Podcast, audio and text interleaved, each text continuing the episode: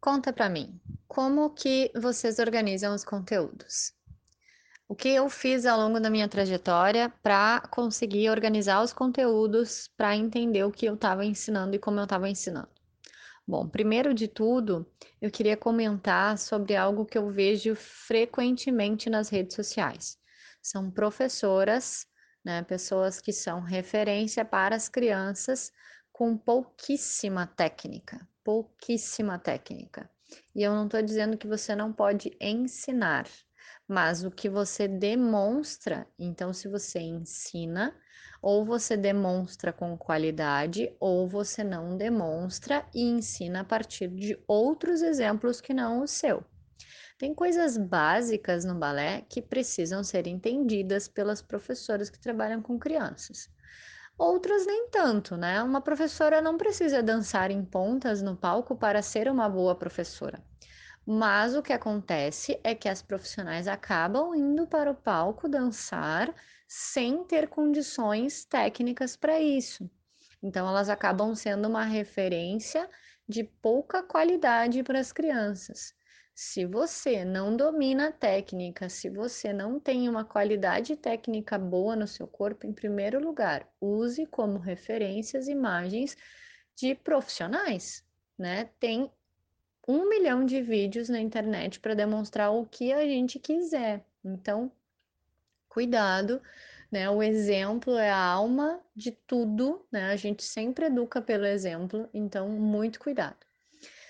A partir daí, então, eu tive estudos. Primeiro, eu tive estudos profundos sobre a técnica da dança, né? Depois, eu fui para estudos profundos. Eu sou formada em educação física do desenvolvimento motor, que é a base, né? Foi a primeira base da, tecno, da, da tecnologia, da metodologia é, foi baseada no desenvolvimento motor. Então, o que, que eu fiz? Eu comecei a analisar o que, que as crianças de 2 a 7 anos, segundo o desenvolvimento motor, precisavam saber, precisavam aprender, conhecer em termos de desenvolvimento para usar na vida delas, né? Que são as habilidades motoras fundamentais, todos deveríamos ter.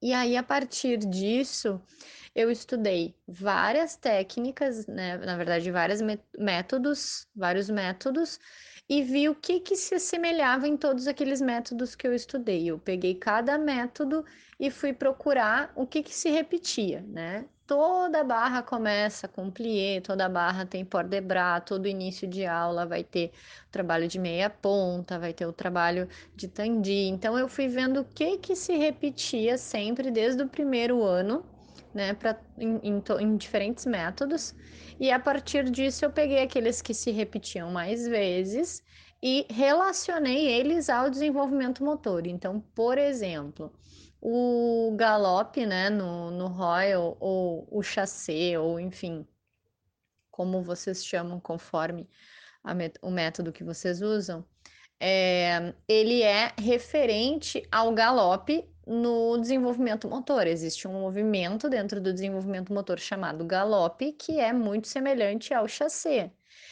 Então, é, eu coloquei esse como um movimento básico que tinha que ter no ensino para a criança, porque ele, se, ele é do desenvolvimento motor.